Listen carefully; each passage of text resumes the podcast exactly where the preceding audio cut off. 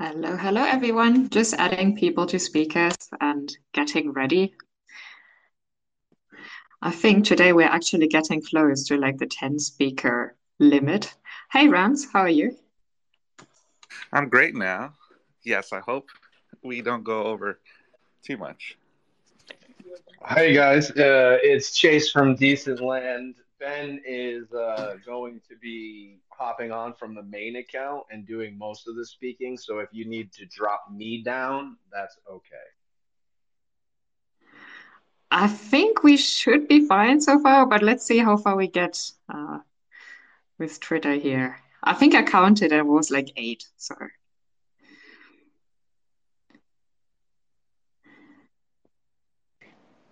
Good to hear from everybody again. Yeah, thanks for having me here again. Hello, everyone. Hello. Okay. Who are we missing? so, ah, yeah, Guillermo. This time around, he will also be able to speak. Buenos días, Guillermo.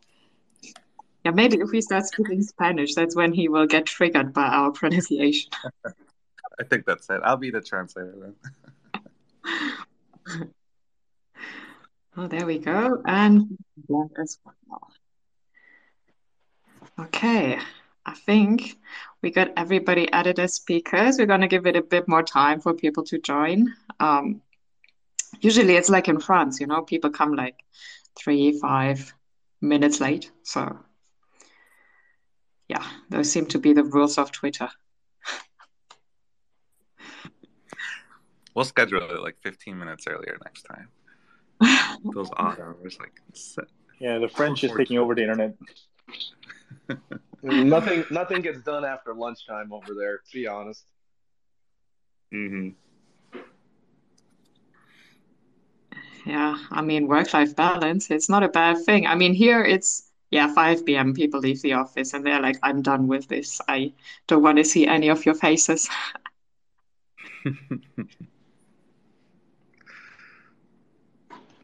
yeah.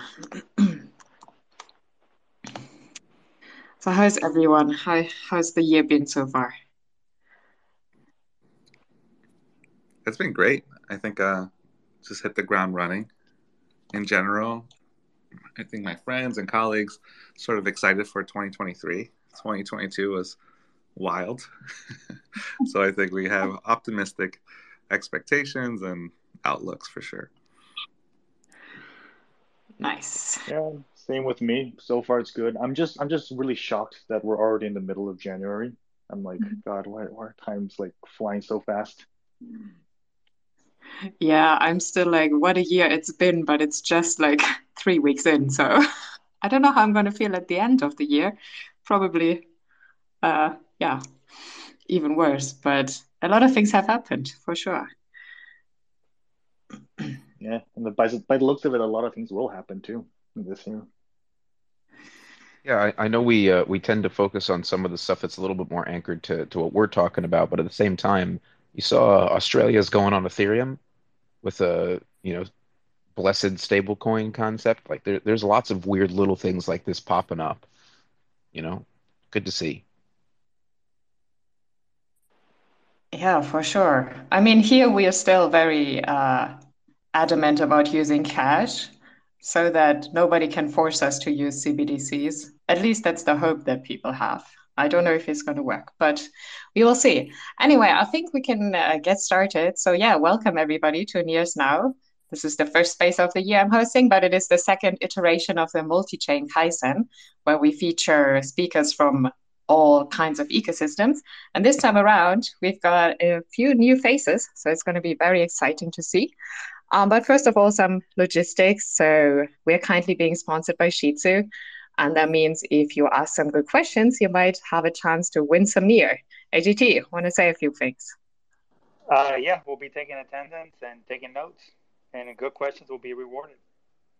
I mean, obviously, you should ask questions regardless of financial incentives, right? So, um, but yeah, anyway, um, that being said, let's get started. Um, so, yeah, this time around, we've got like loads of speakers, and I've got Rams here as my co-host, and he is with the Astar Network team. And yeah, Rams, can you just quickly introduce yourself? And... Yes, thank you. Now, I'm Rams, the community growth lead at Astar Network. I've been around the space for a few years now, um, and truly believe the future is multi-chain. Maybe we'll hook up with Australia and and, and their ETH counterparts uh, to to connect this whole world and with the blockchain. But yeah, um, happy to be here too, and I'll pass the mic off to Hoon. Hey everyone, glad to be here. My name is Hoon. I'm the CTO of Astar Network. And yeah, absolutely. Rams put it a good way. I'm, I'm also a huge believer of Australia. I, am going to buy the Australian coins. Yeah, I hope that it pumps. yeah. Now I'll Not financial advice. Not financial advice, yeah.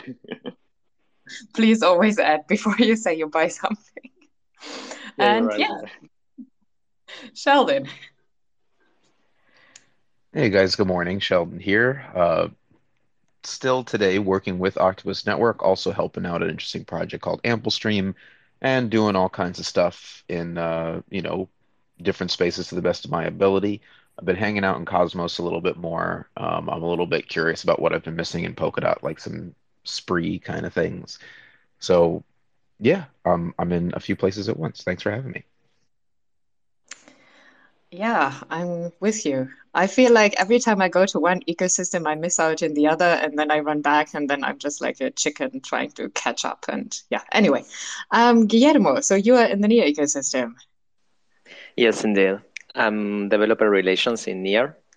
And actually, I'm very interested on Cosmos. Like I, the other day, I learned about them. I'm, I'm ashamed that I did not know about Cosmos before. So maybe Sheldon, you will have to explain a bit about Cosmos to me. But yeah, I'm I work in Pagoda and I'm developer relations in in NEAR. Yeah, amazing. And we also have speakers from Decentland with us today, and that one is interesting as well because most people forget the storage aspect of blockchains, or once they try to store something on chain, they realize how expensive it is. So yeah. hey, yeah, thanks for having me here. Um, I'm Benjamin, one of the founders of Decentland. Uh, we're one of the I think we probably are the first. I'm quite deep in the Arweave ecosystem, so I'd probably say confidently we're the first project to bridge Arweave and Near together. So Arweave is a pure like storage focused chain, whereas Near obviously is amazing with execution.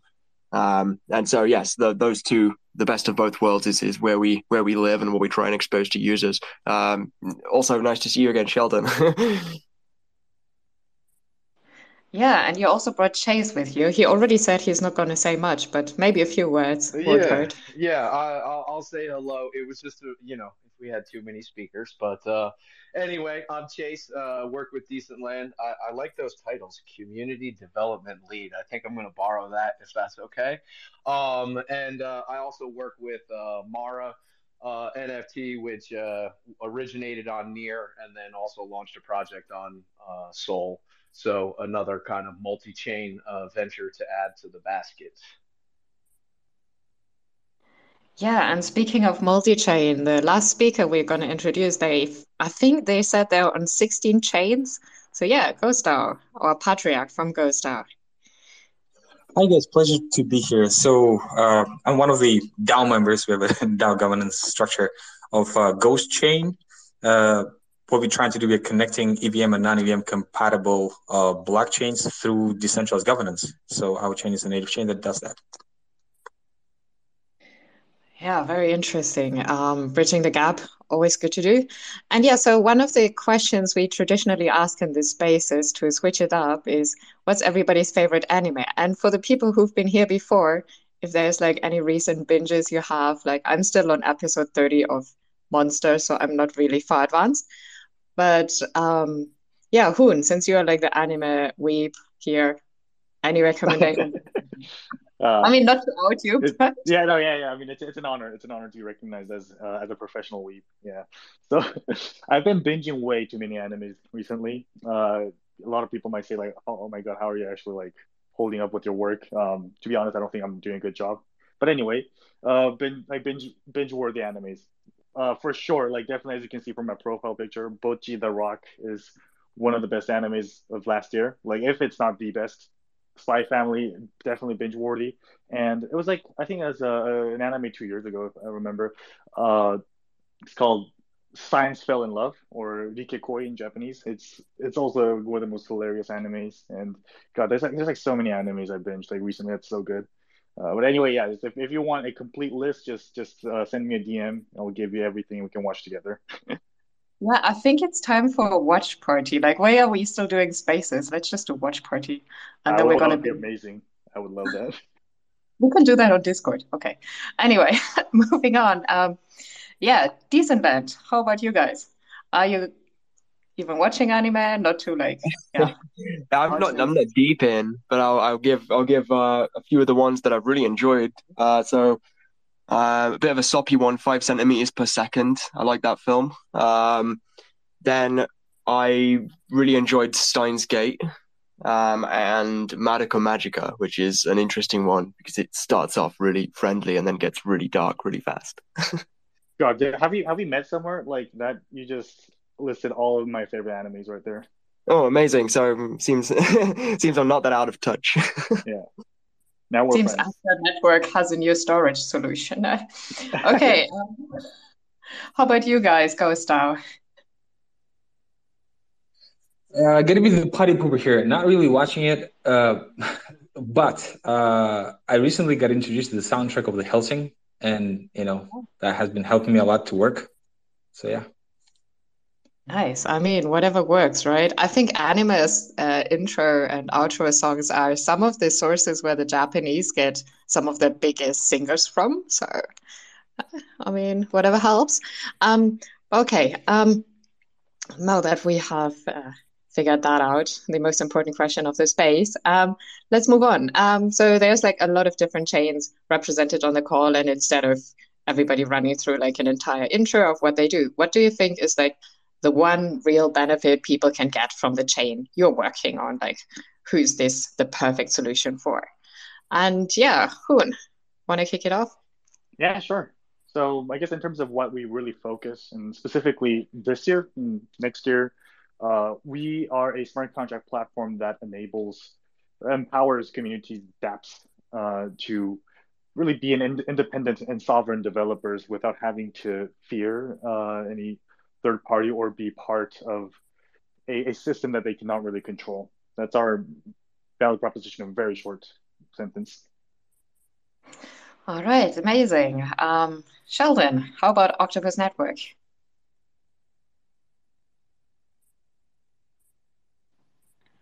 Um, sorry, you'll forgive me. I woke up right before we started the spaces. Can you ask the question again, please? Oh no, I was wondering maybe you staying mute is like, okay, Naomi, you should give the pitch, like, you know, now.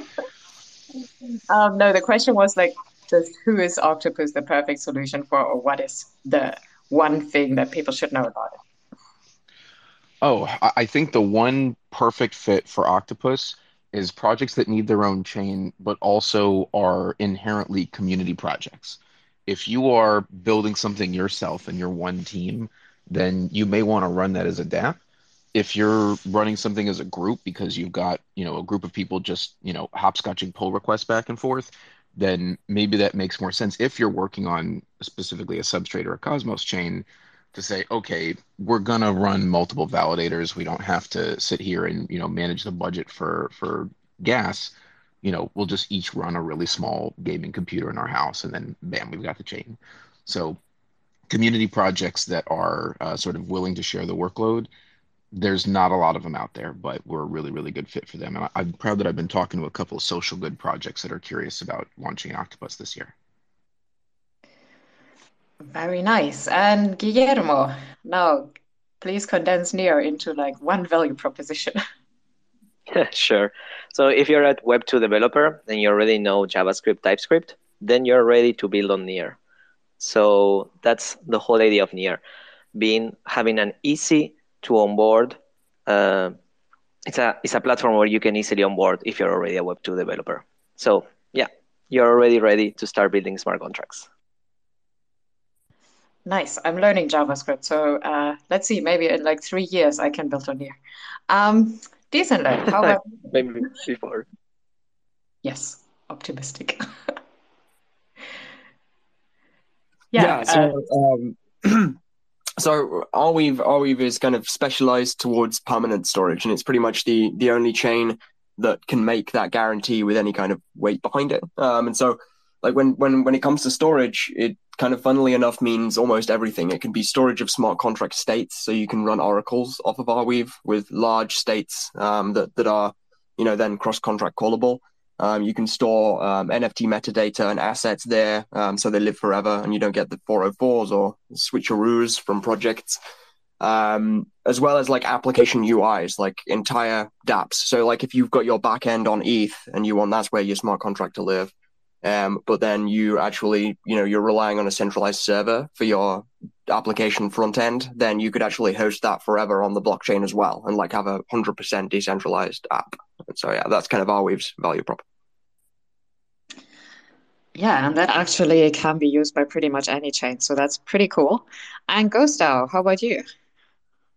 So originally, we started uh, with the vision of John McAfee. He's you know our our uh, leader, whatever, um, who wanted to create and bring the first privacy stablecoin. Right. So for us, the first task was to make DAI private. Right. So make those transactions completely anonymous. but then we understood that we don't have to just do this with DAI. We can do this with any ERC20 token as far as privacy.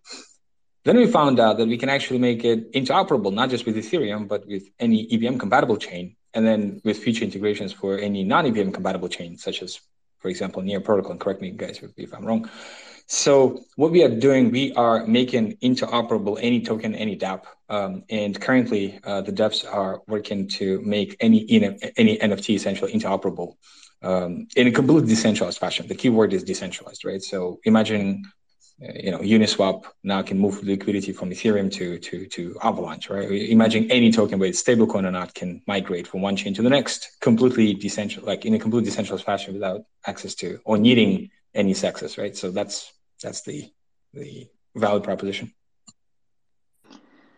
That's interesting. On that note, uh, what would you say counts as decentralized? Because recently we've seen uh, Polygon, they did a hard fork and it was basically just 15 people voting, right? So that's kind of like, okay, maybe not. Um, but how do you see that? Well, I mean, Polygon, I will never criticize Polygon, right? I'll never criticize certain projects uh, uh, because of success and because of, you know, absolute usability. Um, uh, but how many nodes does Polygon have? 100? Uh, it does make sense from the architectural perspective, right? But uh, you know, certain DAOs do have to uh, work with both quorums and also majorities. Um, lots of DAO members don't want to deal with any governance metrics. They just want to, you know, essentially get, receive staking rewards, and that's why you have to create something super flexible as far as governance. And uh, uh, Ghost Chain is built on Substrate. Uh, we are super inspired by Polygon essentially. And you know, Polygon out here is Wood is like, you know, another potential, you know, uh, inspiration to us. So due to all this kind of governance, like super flexible governance uh, metrics, that's how we are trying to accommodate for uh, for the DAO world. Does that? I think you meant uh, Polkadot, right? Sorry, just sorry, Polkadot. Sorry, Polkadot. Sorry, sorry, sorry, Polkadot. Mm-hmm. Sorry. Oh yeah, and I forgot to mention, Ram, since you're the co-host, feel free to just jump in and cut people off or say or whatever. I'm giving I'll go back to Chase. I'll go back to Chase's previous comment. Yeah, you could take the community growth or community development development lead title. Uh, here at Astar, I think we throw around titles. Hoon could attest to this: chief everything officer, yeah. chief meme officer. I'm the chief entertainment officer. Yeah, by the there way. There we go. yeah, but thanks, GhostDAO. Yeah, um, for that insight as well.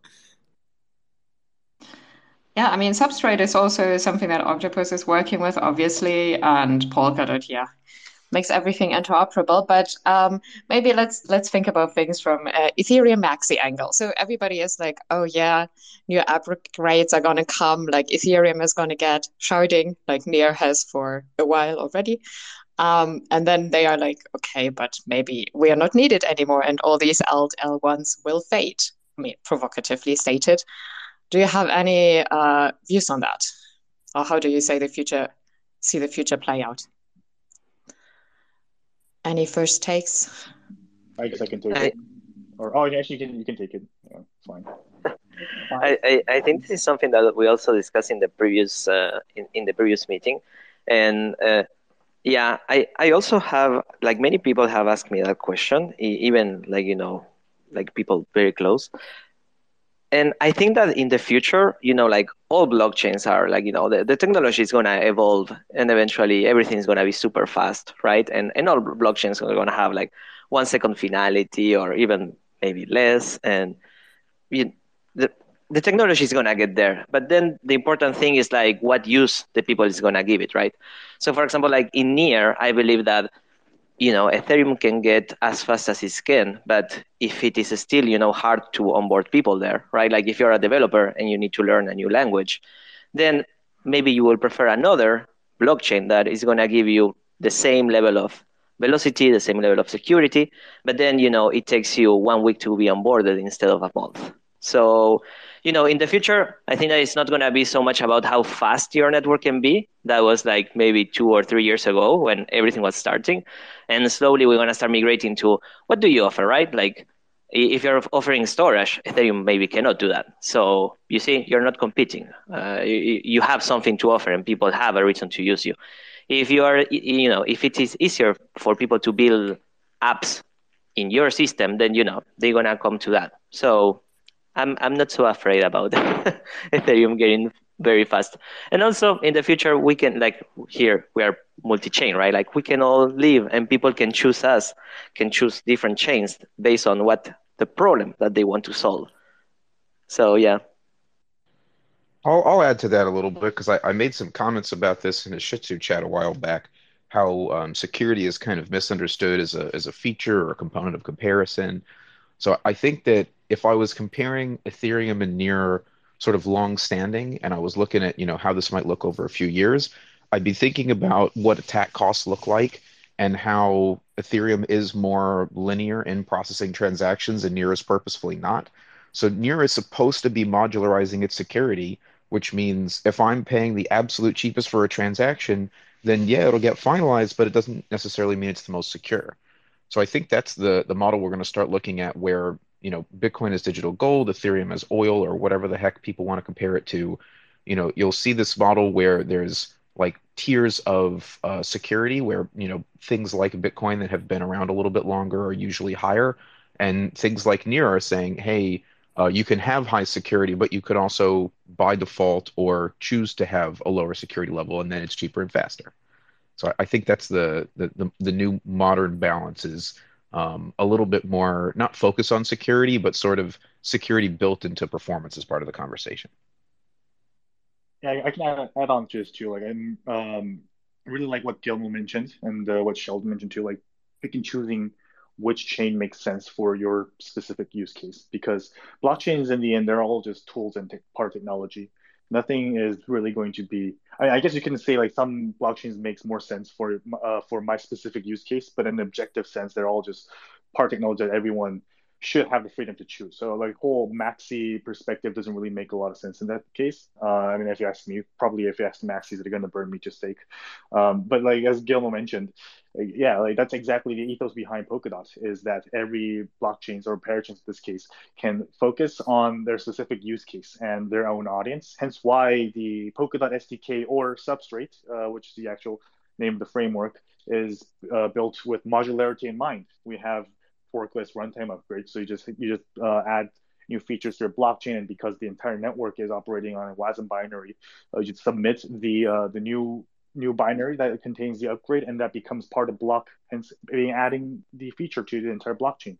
Uh, so it allows you to add new features, adapt, change based on your use case and your audience. And Polkadot as layer zero allows interoperability between those blockchains so that even if you your blockchain cannot satisfy all use cases, there's definitely going to be another blockchain that that could help in creating this new use case or or satisfying this new audience and uh, allowing everyone to collaborate together. It's I think that's um, that's sort of the future direction we're going.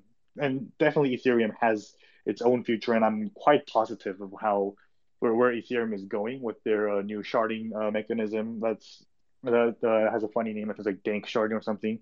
Like it, it, solves a lot of the issues that I uh, I had with the previous uh, sharding mechanism.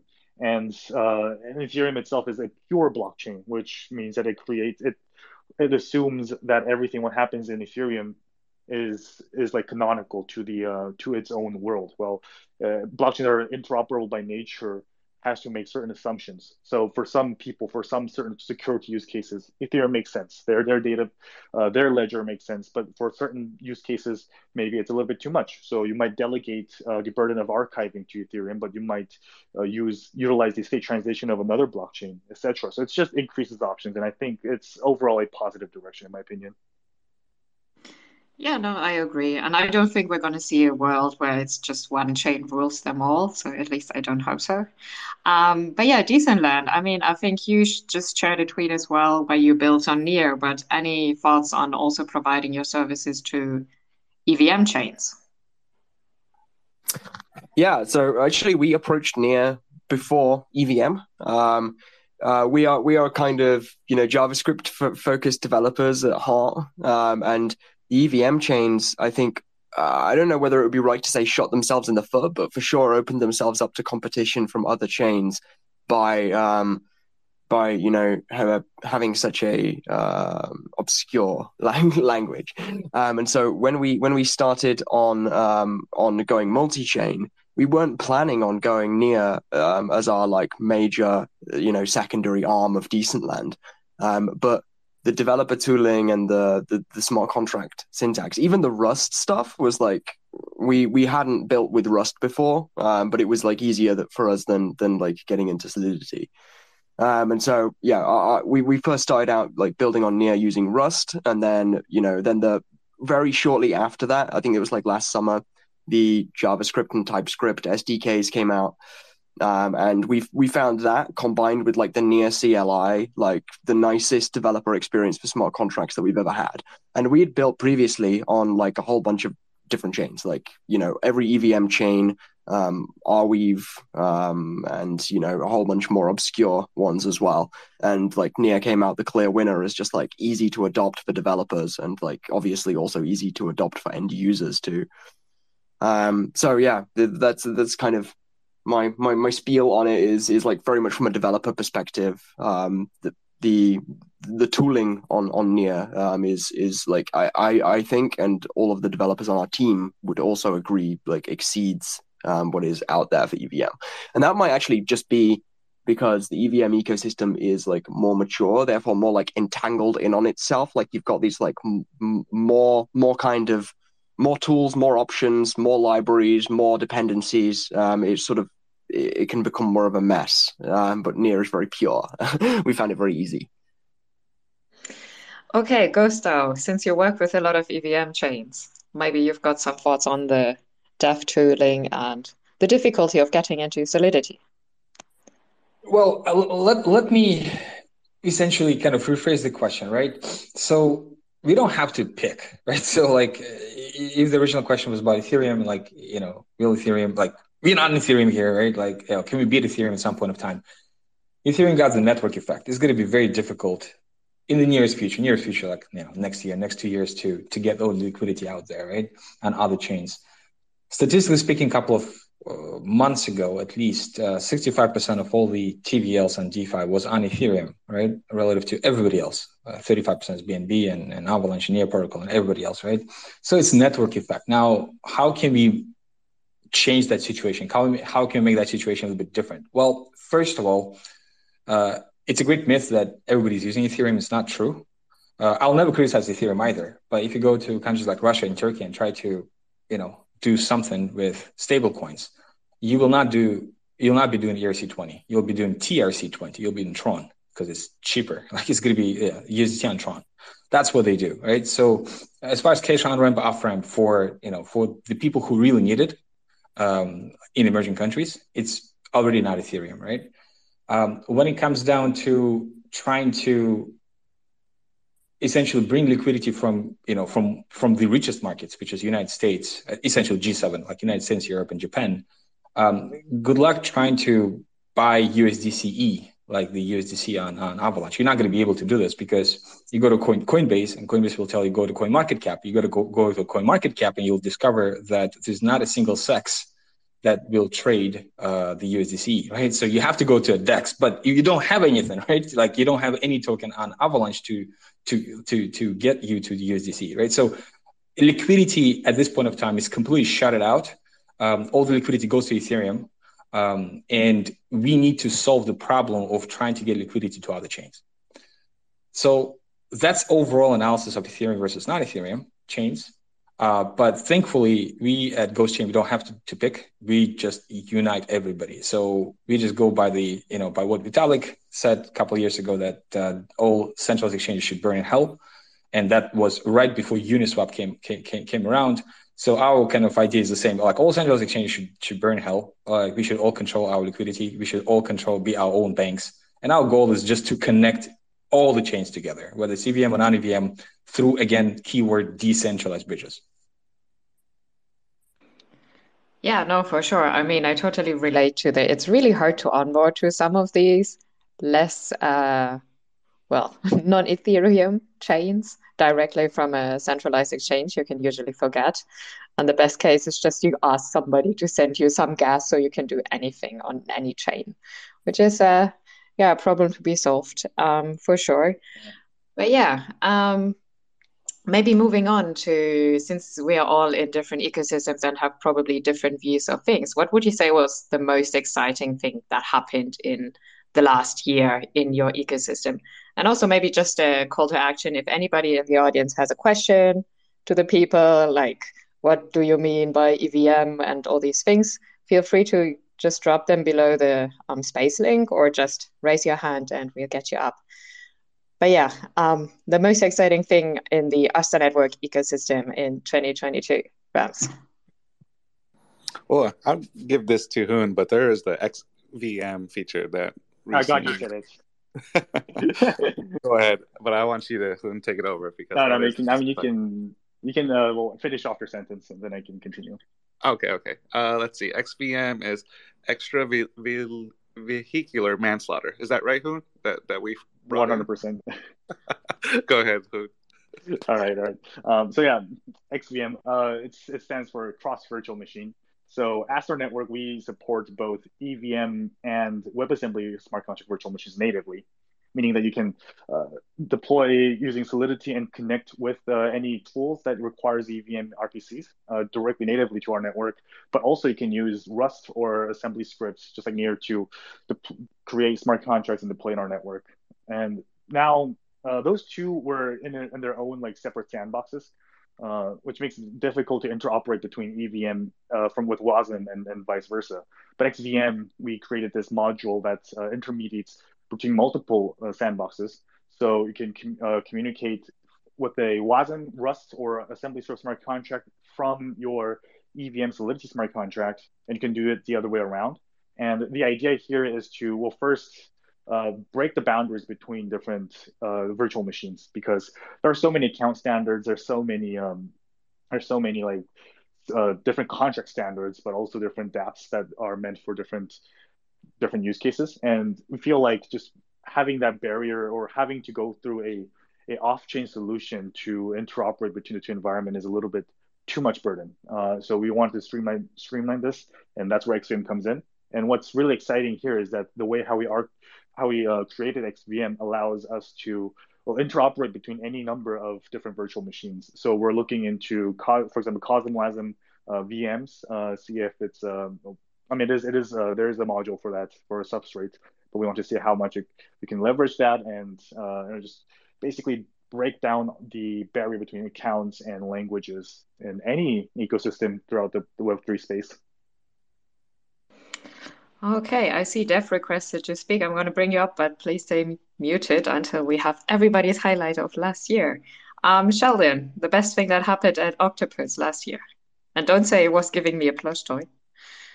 I mean, that was the best. No, I mean, it, it, it was it was incredible to get to meet you, but at the same time, I have an army of these plush toys swarming my apartment, such that I had to get a larger storage unit because I have so so many plushies to give away.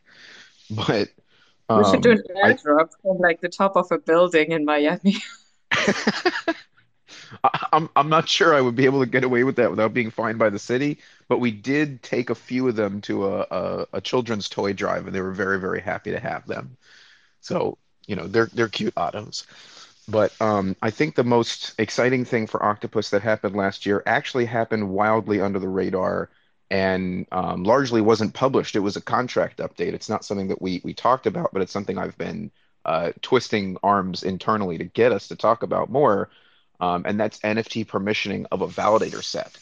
So the idea that you could have the security of NFTs on an L1, whether that's high security or low security, controlled potentially by a central arbiter or just by you know a regular contract that's renounced and say oh hey you know the list is the list um, that is capable of uh, restricting the validator set on octopus network so i haven't seen that feature really available anywhere else uh, you can launch proof of authority chains with substrate but this is uh, in my opinion the most exciting thing that octopus did last year was leave this little function this little room to reference an NFT's registry in order to um, use that to allow people to validate on that chain. So I, I, thought that was the the most interesting thing we did last year. Uh, most interesting thing that happened to us was probably, you know, some probably the Astar grant. I, I thought that was really really cool. It had to get um, set back a little bit because of ICS 10 and some details with ICS 11. We don't have to get into the, the nitty gritty on that, but I was really excited to see that um, get approved and it is effectively still open because IBC is complicated and there's some um, ICS details that have to be worked out with block finalization for Grandpa. So, yeah, I, I think that the um, yeah that's that's a longer answer than I me- meant to give. But the NFT permissioning of a validator set, I've not seen that anywhere else since. So I think that's really interesting. Yeah, and for those people confused by why he's talking about his grandpa, it's actually related to Polkadot's uh, consensus mechanism. So maybe that's worth mentioning. Um, and Guillermo, how about Near? What was the most exciting thing outside of NearCon? Yeah, but be- before touching on that subject, Geldon, please, if you have too many peluche, uh, I will gladly receive one. Every time I try to get one, they're just they're gone. For the last three covers, I've traded one of the peluche. So please, oh please no! yeah, they're always gone. I'll save one for you. yeah. So, and then that is gonna be the best thing that happened on Near this year. But last year, for sure, it was the release of the Near SDK JavaScript. So you know, before we have AssemblyScript and Rust, but many people found find both of those kind of difficult to use, or or you know, hard to be onboarded into and now everyone can write uh, smart contracts using just simply plain JavaScript or TypeScript. So yeah, that was definitely huge. Yeah, and Decentland, how about you guys? Yeah, I think for for in the Arweave ecosystem, like the main development has been layer twos. So like the the thing to understand about Arweave is that it's quite a traditional proof of work chain like Bitcoin is, and so uh, data going through the network uh, it, it, it takes it takes quite a lot of time and effort from the uh, from from the miners to get it propagated. And so a couple of things that we've had that bring it up to kind of Web two standards are um, caching of data. Um, and so we have like a decentralized layer two on top of it called Bundlr, and there's also an alternative one called ArSeeding, um, which essentially will take your data um, and seed it off to Arweave, um, but in the meantime, cache it on a decentralized, um, incentivized network that is separate from Arweave but settles back. Um, and then another one would be the smart contracts pieces. So, like we we started off building like in pure vanilla Arweave smart contracts. Um, this was not a very web web three, not a very web two like experience um, it was quite starkly not because it would take maybe 10 minutes or so for an interaction to actually come through because you're kind of relying on this network which may not be optimized for it. Um, and so uh, what we saw is a tool called EXM, uh, Execution Machine, um, which is a layer two for Arweave smart contract interactions, which is like lightning fast, like you know, centralized fast, um, which will then settle the data back to Arweave, um, where you can you know take advantage of all of the security there. Um, and so yeah, I'd say it's been it's been uh, it's been the the, the Web two like UX transformation via layer twos for Arweave this year. Nice, and that probably makes it so much easier as well for other people to tab into Arweave. And yeah, last but definitely not least, Ghost DAO. How about you guys? What was the most exciting thing? Yeah, so we worked for the most part in 2022 on uh, getting a larger community, and thus the effort was to try to somehow um, focus on increasing, you know, you know, potential future tr- transactions and so on and so forth. So last year we've been experimenting a lot with DeFi 2.0, which led to the creation of DeFi, uh, of which is essentially a cross-chain uh, DeFi 2.0 protocol, which then led to uh, the creation of the architecture of um, NFT 2.0, uh, which is this project called Ghost NFT uh, that is going to be launching like within a month. Essentially, the marketing launch is going to take place on uh, February 15. Um, and we uh, partner with some of the chains on this call. so, uh, Luis, thank you so much. Um, so, uh, the NFT 2.0 essentially that's the concept of collateralizing your NFTs with any combination of ERC20 tokens, um, thus creating an on-chain verifiable price floor. We then also created the thing called on-chain affiliate, like Ghost Affiliate, which is an on-chain affiliate program where uh, you can use your public address as a referral uh, for attracting uh, essentially more users and thus getting on-chain rewards. So all of those dApps. Um, as far as the protocol-oriented uh, development, uh, the architecture to make NFTs uh, interoperable through decentralized bridges through the protocol we call Enigma protocol has been finalized, and the development literally started and like literally end of December. so something to, to to share in 2023 as far as this development goes through. Yeah, so a lot of things happen. And I mean, community building last year has probably been quite a challenge. So kudos for that. And Dev, I brought you up. You had a question or wanted to say something. So now's your time to shine. Hello, everyone. Uh, I see all the usual faces here. And thank you, Naomi, for organizing this space. So um, I just have a question for Rams here and maybe Hoon, like from the our Astar guest for today. So since we all know that there are many uh, uh, limitations with the EVM, uh, the Ethereum virtual machine, so since, since you guys have adopted uh, WebAssembly, and uh, uh, would you like to comment on how it will, how WebAssembly will specifically help onboard new developers, the developers who are currently working in Web 2 directly into Web 3? What would be the role of WebAssembly in terms of security as well as in terms of adaptability? Thank you.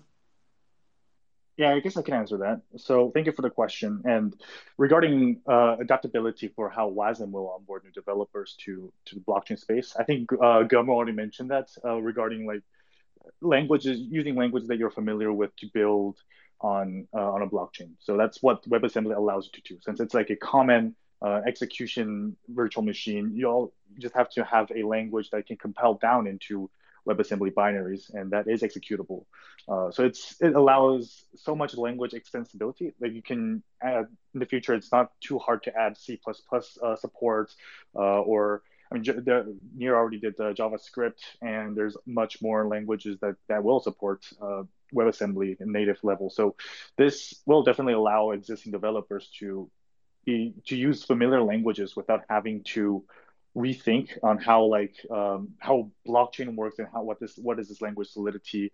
Uh, even Vyper was made to make it easier for uh, people who are used to Python to build on EVM, but there are some like uh, some technical hiccups that makes it a little bit more challenging um, than like, just directly building on it. And another point I want to raise regarding uh, the role of WebAssembly is uh, it's definitely well WebAssembly I would say like more specifically towards the language uh, that WebAssembly can support. Uh, it's that having those statically typed languages like Rust or or assembly scripts, it makes it easier to abstract uh, functions that are used in another parachain. Uh, this is like specifically for Polkadots because everything, uh, all Polkadot parachains are essentially built with Substrate, which is Rust. Uh, and if you want to, let's say, call a function, uh, a pallet or a blockchain function that's in another parachain from a smart contract in Astar network, trying to recreate the Rust typings in EVM will first uh, create like a, a, lot of potential issues, but also it's just really challenging. Uh, but being able to write directly in Rust uh, or even assembly script to to uh, create those like um, recreate those blockchain functions in your in your smart contract is much easier, much safer, and we wish to uh, expand our interoperability uh, or smart contracts ability to interoperate with other blockchains with these uh, language guarantees. Hope that answers your question. Yes, thank you. Thanks a lot for answering that. Yeah, thanks a lot for the question. And if anybody else wants to ask anything, don't be shy. Just raise your hand, or you can also put it in writing and I'm going to read it out. But actually, I think also there's some Ethereum developers they're advocating for something called EWASM Ethereum. So basically Oh, bringing to the EVM, which I don't really want to get into, I guess. Um, moving on to more exciting things. Um, I think one of the biggest uh, narratives this year is anything ZK. Seems like as if you just put ZK in front of whatever technology you're building, you get some hype. And especially, I think for storage, it's quite an interesting concept. So, Decentland, are you working on any privacy solutions or how do you handle that entire aspect? Yeah, so uh, we actually uh, okay, so we we both have um, solutions for that, and also we kind of propose the complete opposite. Um, and so one of our protocols, Ark protocol, is like a way for users to opt into tying their multiple addresses from multiple chains together um, in order to attest to the fact that they have this near address and it's also owned by this ETH address that's also owned by this Arweave address. Um, and this is a way to kind of break down barriers between chains because then you can like prove your reputation um, wherever you are. Um, so so that's kind of like the the uh, the angle that we take, which which I would say like assures the the necessity for it just because it's opt in. Um, and because you know DApps might not necessarily uh, be able to otherwise prove your identity. Like the the classic line that I might say is like, how else could you prove to Near that you own a CryptoPunk on ETH? Um, if there were to be a situation that where it would be token gated, or if you were to need to prove reputation uh, or liquidity or, or, anything like this. Um, and so, uh, from the other side, um, you know, data is stored on chain on Arweave, um, but it doesn't mean that it can't be encrypted. Um, and so, we are actually publishing a uh, notifications protocol that is going to be repurposed as well or added a feature to, um, which is going to be a encrypted messaging protocol via smart contracts. Um, and so it's going to be possible basically to do um, encryption uh, going in and encryption going out based on signing it via wallets or based on reading um, your your wallet address and your your um, public key, um, kind of like GPG but on on chain. Um, and yeah, so we can kind of do we can we can do both of those things. Um, but you know, I would actually default towards um, the public internet. You know, I, I come from an Arweave um, background. Um, I, I, I feel like blockchain technology should be used to advance the depth of public, verifiable, um, able to be trusted information. Um, and so, um, yeah, that's kind of my stance on it. Interesting. Any other takes on it? On the privacy technology side? I mean, here in Germany, we are always skeptical. As soon as you say, hey, give up your privacy, it's like, hell no. Um, so, yeah, Gustav, you wanted to say yeah, something. let me let me jump in. Yeah, so again, we did start initially as a privacy stablecoin. So of course we had to have elements of privacy in it, um, and there are three layers, layers of privacy we are uh, kind of exercising. So the first one is um, well, it's not privacy, it's anonymity, right? Like that's a, that's a more correct term. Um, the first one is synchronization of virtual machines, right? So the, through the synchronization itself. So essentially, when the token gets wrapped from any EVM chain at this point of time into Ghost, that's essentially the first level of anonymity. Second one is we are taking advantage of existential deposits um, feature, uh, kind of built by Substrate. So just taking that, that's a great one.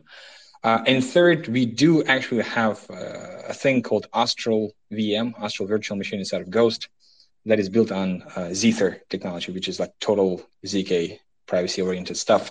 We built all that stuff uh, around a year and a half ago, way before it became super hypey. And the whole kind of proposition is, yeah, we're focusing at this point of time. Like the biggest feature is obviously cross-chain interoperability for any token, DApp, NFT, like any asset.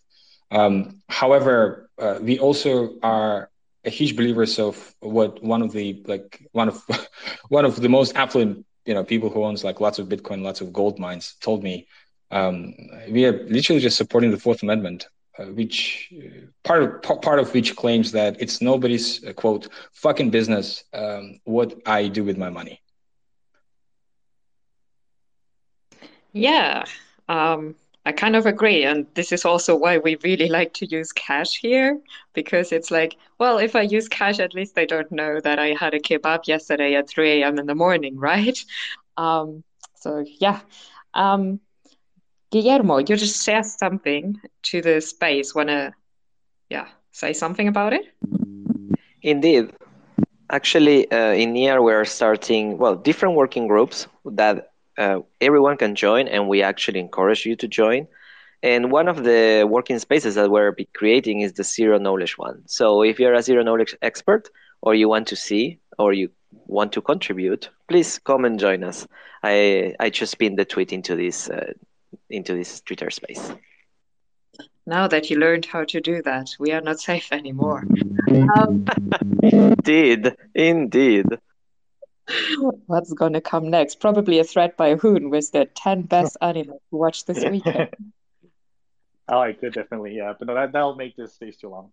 Uh, I guess I'll, I guess I'll just add my, um, or I guess our Astar Network and Polkadot, uh, Polkadot's take on ZK. So we are not, not necessarily focusing on ZK. Uh, we do believe that privacy and anonymity is important, and that's where the beauty of uh, Polkadot and its interoperability comes in, because we have Manta Network, uh, who is working on having a complete ZK UTXO uh, blockchain uh, or a chain in the Polkadot ecosystem. So they're like essentially like uh, I guess Monero like on on Polkadot for a lack of a better term.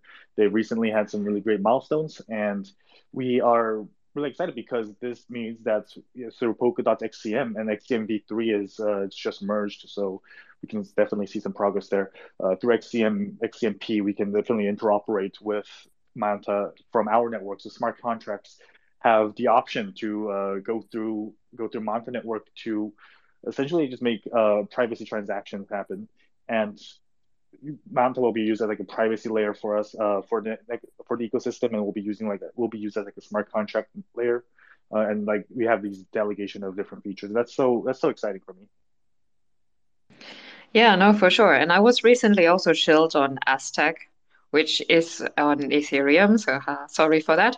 Um, but yeah, I mean, it's basically kind of a pool where people can put their money in and then obscures what you do with your money. Like for I could imagine, like for example, even investments could be a thing, right? When VCs don't necessarily want to know, want that everybody sees what they invested in immediately.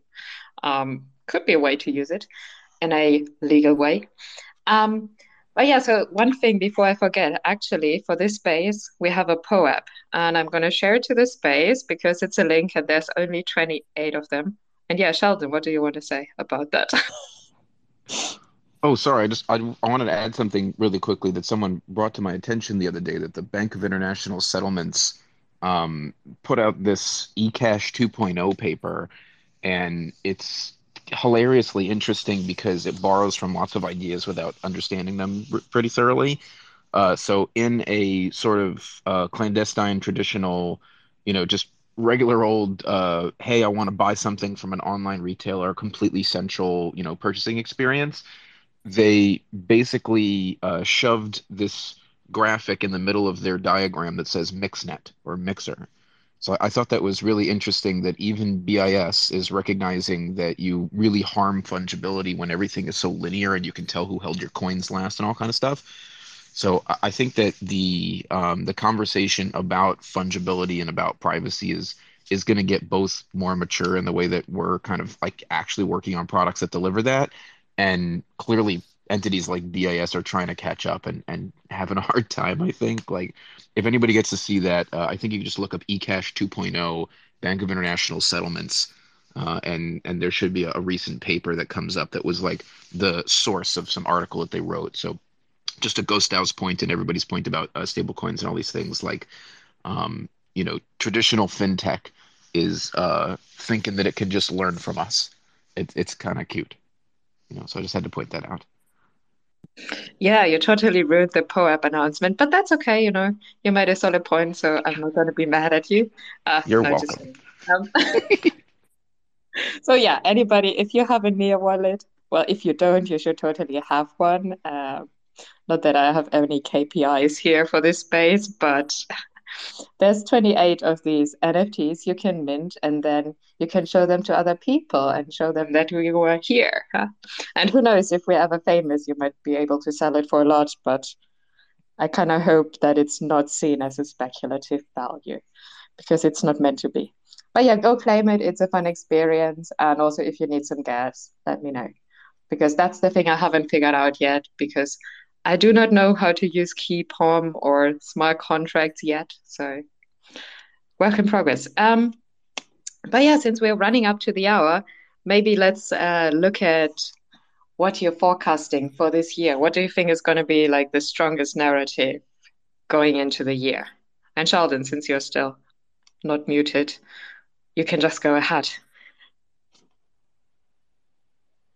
Uh, oh, I think it might be a UI bug. I'm here. Um, so I, I think um, there's a lot of really exciting stuff happening this year um, between chains.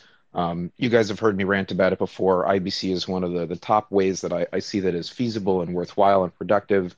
Um, Composable came forward talking about a bunch of stuff. They're they're making it easier and easier. BrainJar is being more vocal these days. Very happy about that. But I think that um, what uh, uh, Decentland was talking about, Ben was was talking about. Um, I think we're going to see more of that. Um, I've recommended that process to a couple of different projects, and it seems kind of uh, low security in certain cases because it's not a more traditional, more common thing. But attestation and validation that hey, I do in fact own this wallet, I think that's a really really productive activity. Um, I'm helping a couple other projects that are looking at doing that on multiple chains, and we're looking at, you know, how cheaply can we sign transactions or make transactions that are just for the purpose of attestation. So I think that the um, the idea that we would want to be associated as both our near names and maybe one Ethereum wallet that we want to, you know, retain our POAPs at or retain certain POAPs at, I think that's a um, a really exciting thing to watch out for this year culturally uh, because A, tribalism is weak right now, B, technology is improving, and C, stuff that doesn't need either A and B is being, you know, accepted more and more. So without rambling, that's that's my two bits. All right, IB, you have a question or want to say something?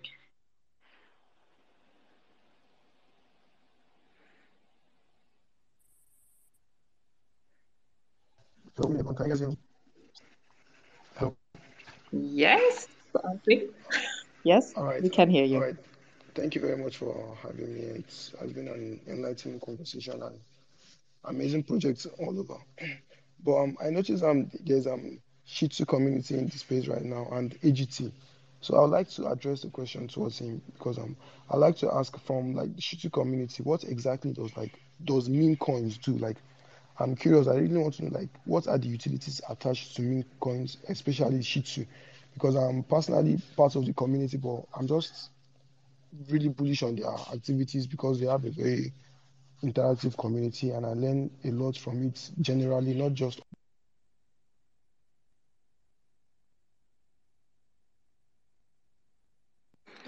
Yeah, Shih AGT, Tzu, shoot your as shot. So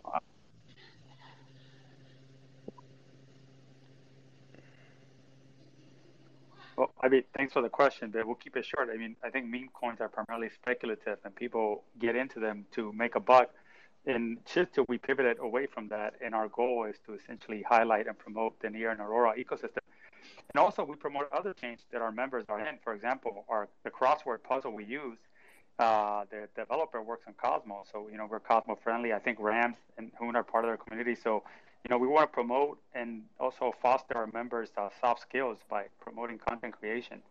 So that's what Shih is. Uh, not so much for the speculation, but to promote uh, our members and the chains we're in.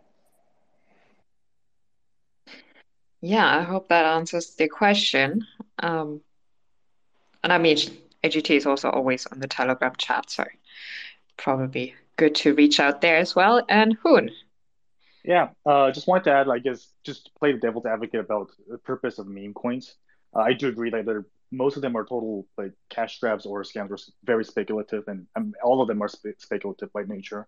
but I guess why are if we ask the question why are meme coins like still relevant, and if we look at the top meme coins like Dogecoin or Shiba Inu, uh, one thing that is that is that sort of did fascinate me is that those projects are completely decentralized.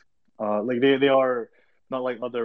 Uh, you can have like some really great uh, project that's focused on utility and that has purpose, but it could be centralized. Well, meme coins that do survive and that has some sort of like monetary value or or worth speculating interestingly enough are completely decentralized and, and they are operated by the community so i would say that they are they are i guess a proof that internet communities can do stupid things and uh, the stupid things work sometimes not that i condone it let me let me add, let me add to this really quickly on this like note so let me essentially uh, let us steam on this call.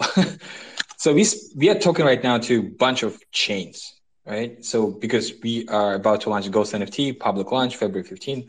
Great. Uh, the biggest responses we're receiving are from chains that are actually decentralized. and the shittiest responses we're receiving, like no, like no go kind of like it's and it's not like a straight nose or like straight whatever. It's like always like dragging.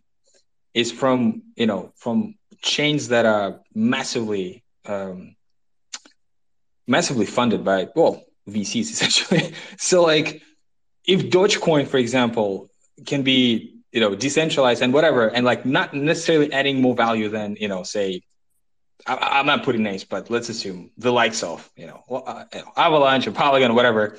Then of course, not not that we had bad experience with those chains, but um, it's a positive thing for us, right? So the year of 2023, just like any other year, is we all need to get together and all need to focus on, on creating more adoption for for the space. Yeah, and I mean the meme coins, like they also help to onboard people if you look at it that way. So I mean, I know a bunch of people who got into Doge, and now one of them she runs an NFT project, and she was also in the space. So that's how it can sometimes go as an entry point. And funny enough, now uh, meme coins even have layer twos, so like Shiba. So who knows what's next? Um, so yeah, what's next? Uh, what's going to happen in 2023? What's your take? Um, yeah, Rams maybe and Hoon from the Astar team. 2023. Well, Ramsey, you can start. Uh, I, this is where I put in some some comedy. Uh, I think we're gonna take over the world, starting in Japan. Uh, it's like Astar would beat the Godzilla, right? Just a little bit bigger. Um, no, but really, I think it's gonna become more conversations around this inter- interoperability, um, as well as this multi-chain aspect that we're all gung ho about. I think that's to become more norm uh, people realizing, you know what, forget this tribalism thing. Let me go over here to use this product over here for this product and so on. So I really foresee that 2023 is going to bring about that kind of talk, kind of that that attitude as well, um, as we start realizing that it's needed, especially uh, with CB uh, the the the bank coins coming, right? Uh, and Hoon, uh, what about you? Uh, thank you for uh, starting there because I was I was actually I was actually focusing on making my near account. So glad that you bought me some time there. Uh, anyway, regarding yeah, 2023, it's going to be a it's going to be big here. And in fact, it's so big that there are so many NDAs that I'm not allowed to say.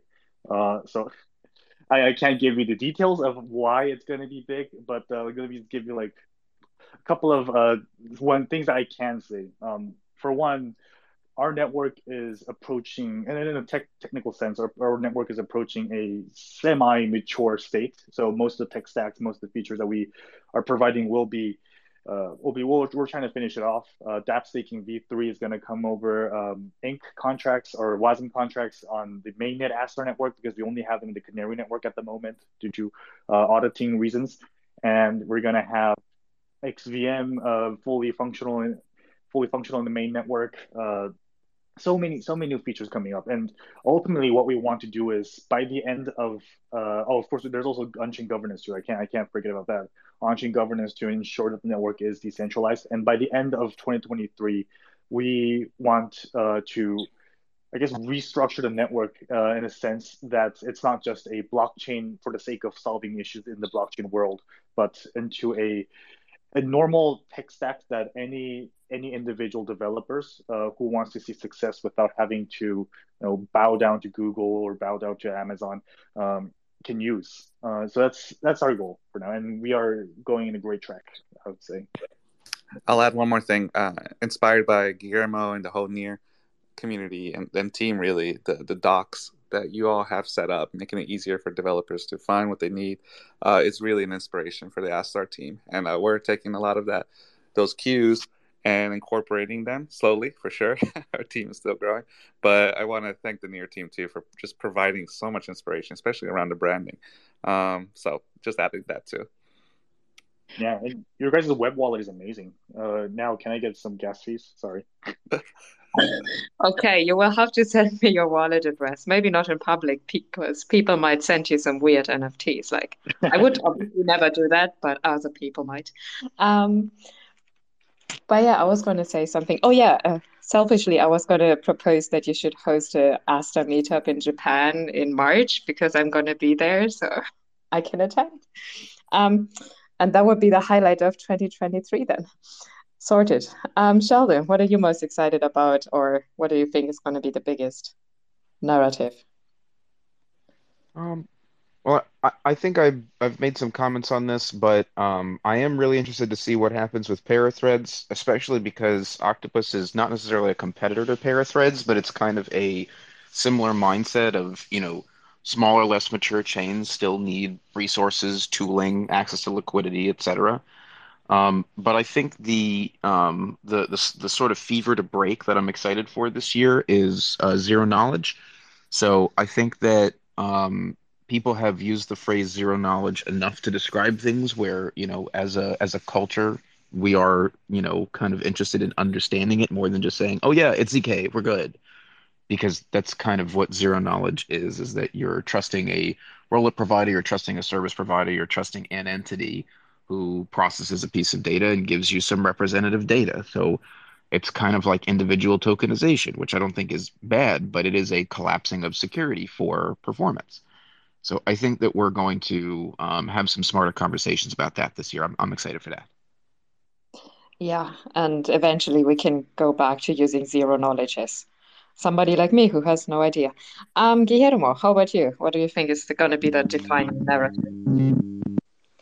Well, I just hope that one, the blockchain becomes something transparent. So, you know, people is going to be using right now right? You wanted to do an nft drop and you just want to do an nft drop. It doesn't you don't you don't care if the contract was written in rust or if this is in, like running on a specific blockchain.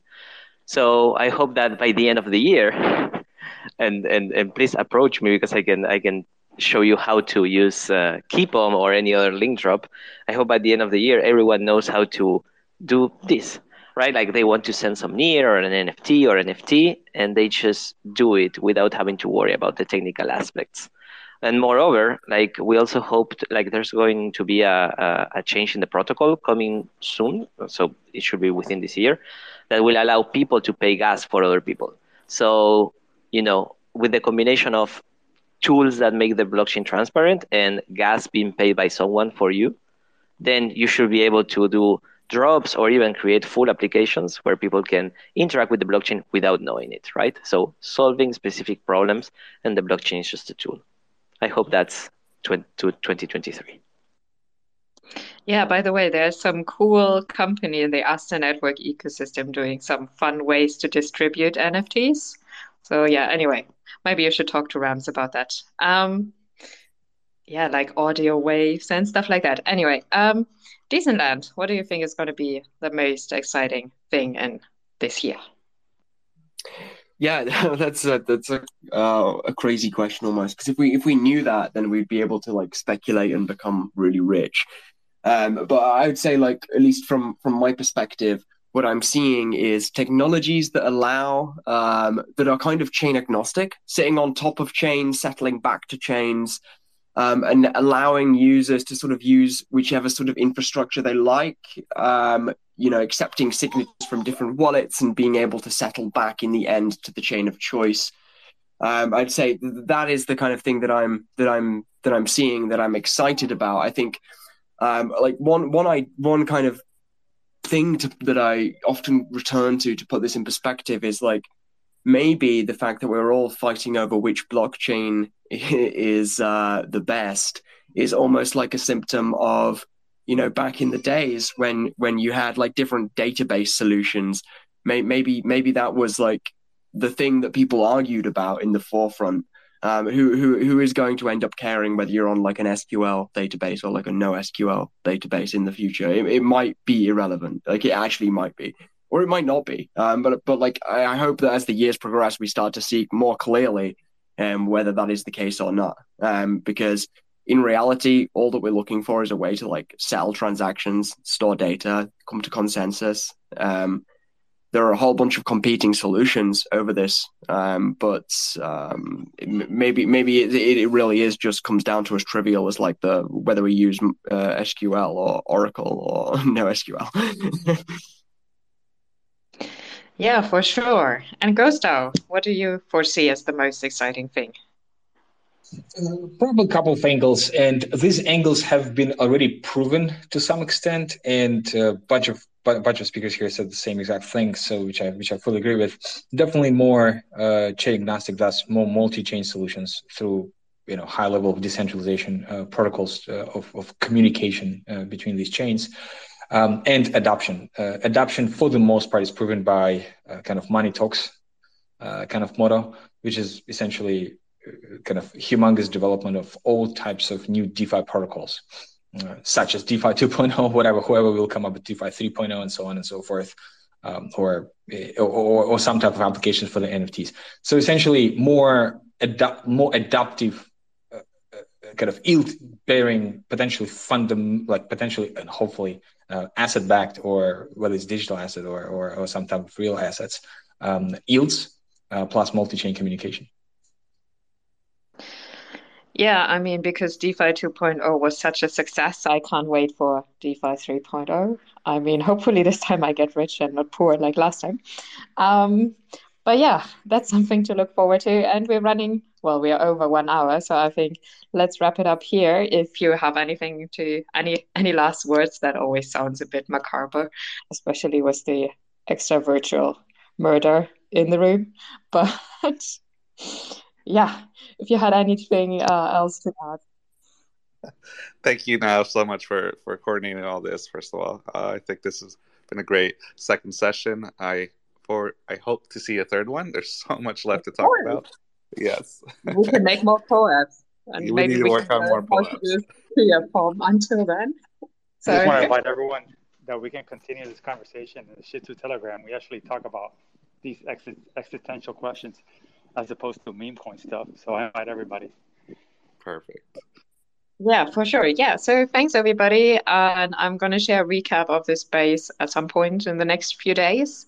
But yeah, thanks everybody for joining. Definitely go and follow the speakers. They're all up to amazing stuff. And I'm looking forward to the next iteration of this space. And until then, don't forget to claim the POAP or hit me up if you have no near and want to out yourself. Um, you can do it privately we don't need to talk about it. Um, but yeah, thanks and have a great evening or day, depending on where you are. Thank you Thank so you, much. Everyone. Thanks, Naomi. Thank you so much. Very much now.